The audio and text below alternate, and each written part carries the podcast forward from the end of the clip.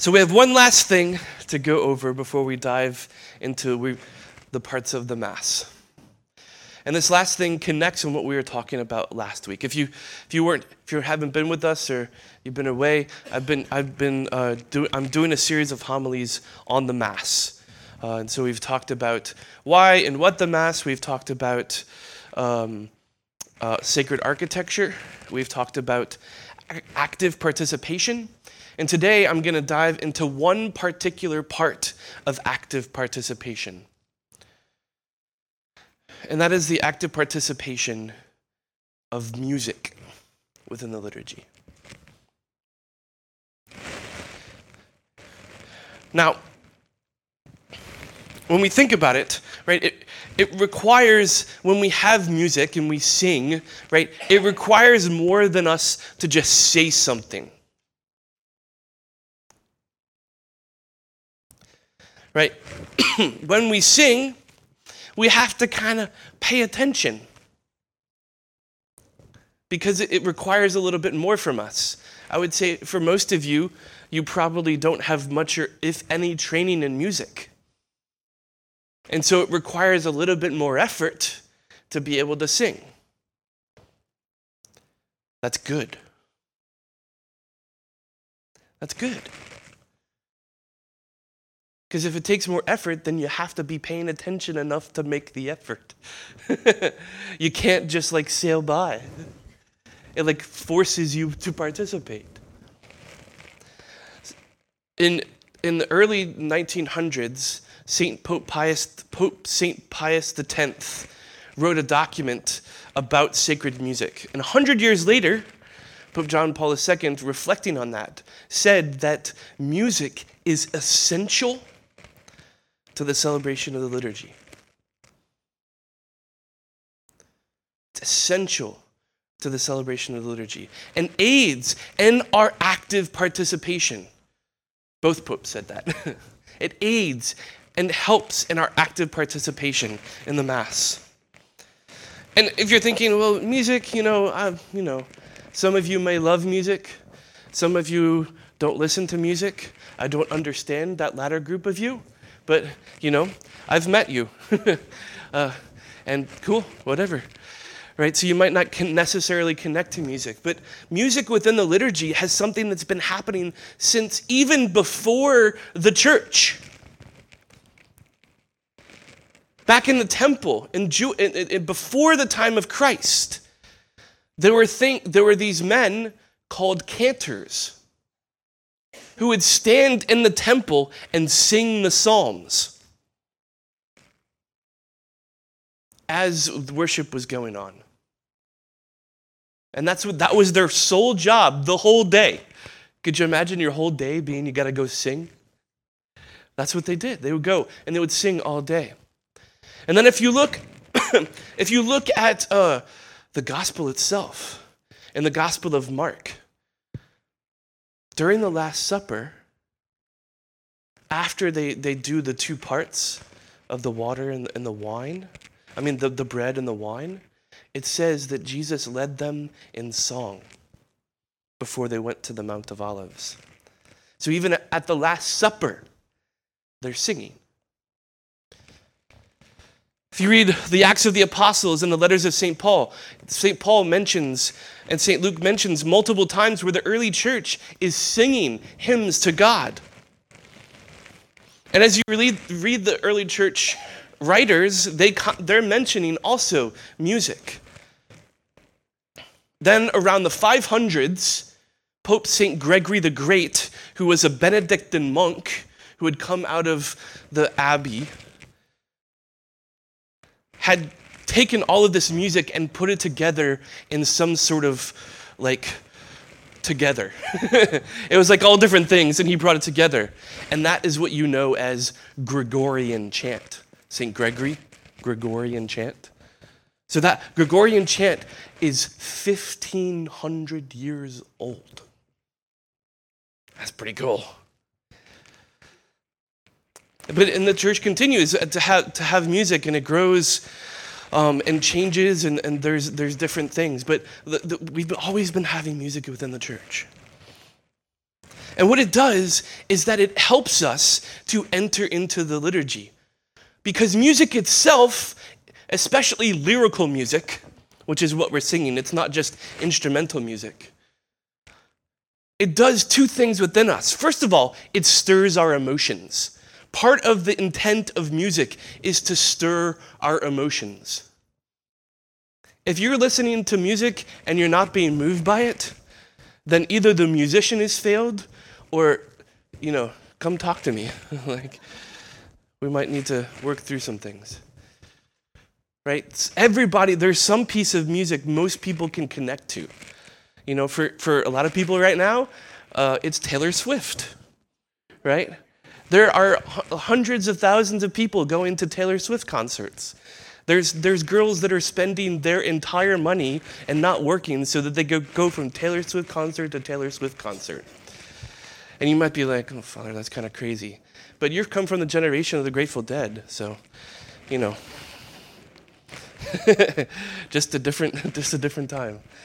But like people connect with music, right? Emotionally, it moves them right? You probably had those songs that you remember. For most of you, that, that song that you had your first dance with is a very special song, right? That's what music is supposed to do. It's supposed to move us. But the words themselves also help us to reflect. It, they direct our hearts, right? If I'm singing the blues, I'm singing the blues because I want to just like kind of sit in the fact that something bad happened and this is sucks. If I want to sing a pop song, I want to be kind of like hyped up or lifted up. If I'm singing a metal song, I want to get angry. Right? If I'm singing Jimmy Buffett, I want a margarita.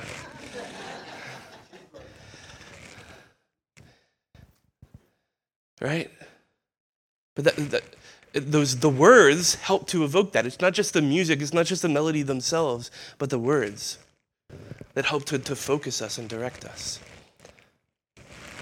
Right, and so in those two things together, the the the uh, the, the motions words bring us out of ourselves into something greater, into, into something wondrous. They pull us out from navel gazing and to look up. To give glory to God. To give Him praise. They pull us out of ourselves into something greater if we allow it, if we enter into it. That requires that interior participation that I was talking about yesterday, but it also requires exterior participation. Do I have something else that I wanted to say before I talk about that? Yes before I talk about that. Music in the liturgy is particularly communal. I don't, I don't need to ask you to raise your hands, but most of you have probably been to a concert where everybody knew the words and everybody started singing. And there's something like, like just beautiful about that, where the artist can just walk away from the microphone and the whole crowd is singing their song. Right? Well, that's what music in the liturgy is supposed to be as this bond of the community together, giving glory to God.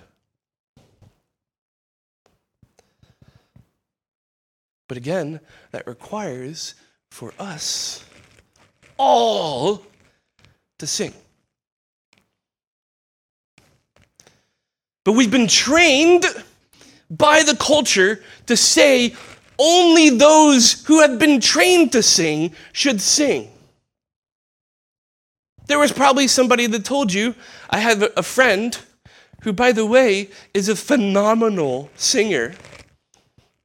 I had a friend who somebody said to him, Honey, you, you probably shouldn't sing. You should just not do that. Like, how many? I'm not going to ask raise in hands, but I bet you some of you have been told that.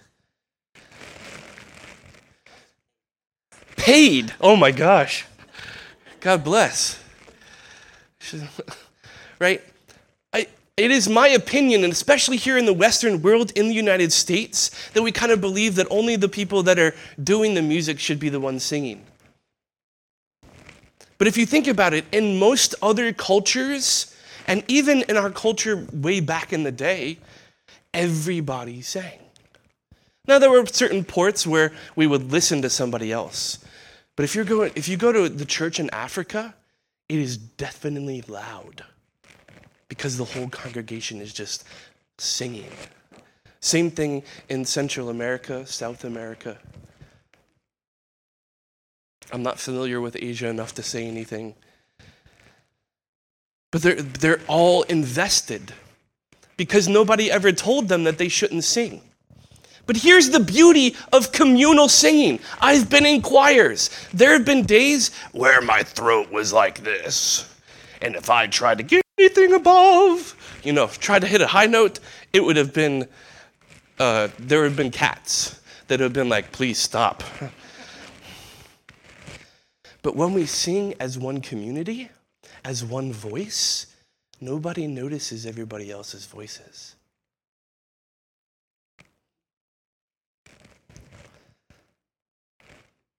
Ah. Genius. Yeah, I know, right? And, and you might be worried, like, what if somebody else thinks if I start singing and they look at me? That's their problem, not your problem. Right? But if we sing in that communal, if we help ourselves to be wrapped in that communal singing, then we can enter into that. And with one voice, it is wonderful and it is beautiful. And it gives glory to God and it lifts all of us up.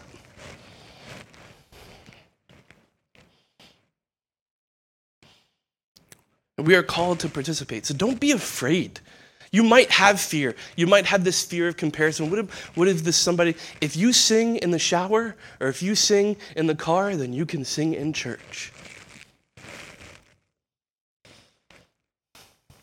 Because you are moved. So I challenge you, I invite you to enter more deeply into that. And you might be saying, well, Father, I, I look at those notes and I might as well be reading uh, the language of the aliens. That's okay. I can't read either. I mean, I can if I like sit down and like go ding, ding, ding. Like I can figure it out. But we got these things right here called our ears. And if you use your ear and you can listen to what the other person is singing, most people have at least enough physical capability to be able to match that same note. And then you just have to look at the notes oh, I need to go up or I need to go down. And most of us know those songs well enough that we know how much to go up or how much to go down. And if we don't, there's this awesome other thing called listening. I just listen. And allow yourself to, you know, maybe maybe the exterior participation happens a little bit later because you have to have that interior participation of like listening, okay, and learning. And that's okay. That's okay. Okay, I talked about that. Um, yeah, furthermore, to sing, you don't need to be Luciano Pavarotti or Celine Dion. All you, all you need to be is you, because that's the voice that God gave you. So, when we talk about sacred music, the church documents that have talked about sacred music speak of one particular type of music that is preeminent among the others, and that is, that is Gregorian chant. Now, for most of you, your experience of Gregorian chant would be like, uh, let me sit down and relax. Oh, or like some reference in a movie um, which I'm not going to make references to because they're usually a little bit off color. Um, but our, our experience of Gregorian chant is, is kind of in that. But if we really enter into what's happening with the words and the melodies, they lift us up. Right? Even when we're listening to that music not in sacred liturgy, it's in order to, to relax us. But if we then connect the words, that, that melody and those words become transcendental. They pull us out of ourselves. Sometimes we have there's some songs in the liturgy that kind of sing it. There's one particular song that that I, I, and I try not to get when I go to my parishes to ask the music ministers not to do that. But as soon as the song starts, it sounds like the theme of Gilligan Island. Gilligan's Island, and I was like, now, now, now I'm thinking about beaches and You know, like uh, I'm like, or there's another one that sounds like a song from Willy Wonka and the Chocolate Factory, and I'm just like, like totally, totally just pulls me out, and I'm not, I'm not in mass anymore. You know, I'm watching Charlie float up and, you know, right. The, the, the music is supposed to bring us deeper in. It's supposed to bring us deeper in, both the melody and the words. And so we're going to start I'm going to start to introduce chant. But don't be afraid, because I'm going to teach it to you. I'm going to spend the time and go through it and teach it as long as it takes for you to learn it. So if it takes a little bit longer, it takes a little bit longer. If it takes a little bit shorter, it takes a little bit shorter. And we'll go bit by bit and we'll learn it. And then we'll start to incorporate that in the Mass. And it's really simple. That's the beauty. This, the chant that we're going to be learning is really simple. It's not complicated. The range is about seven notes, five notes. So you're not going to have to go real high or real low. And yet, it's, it's just perfect for that. Okay. Talked about that. Next page. Almost done. Like one thing left. Nope. There we go. And then finally,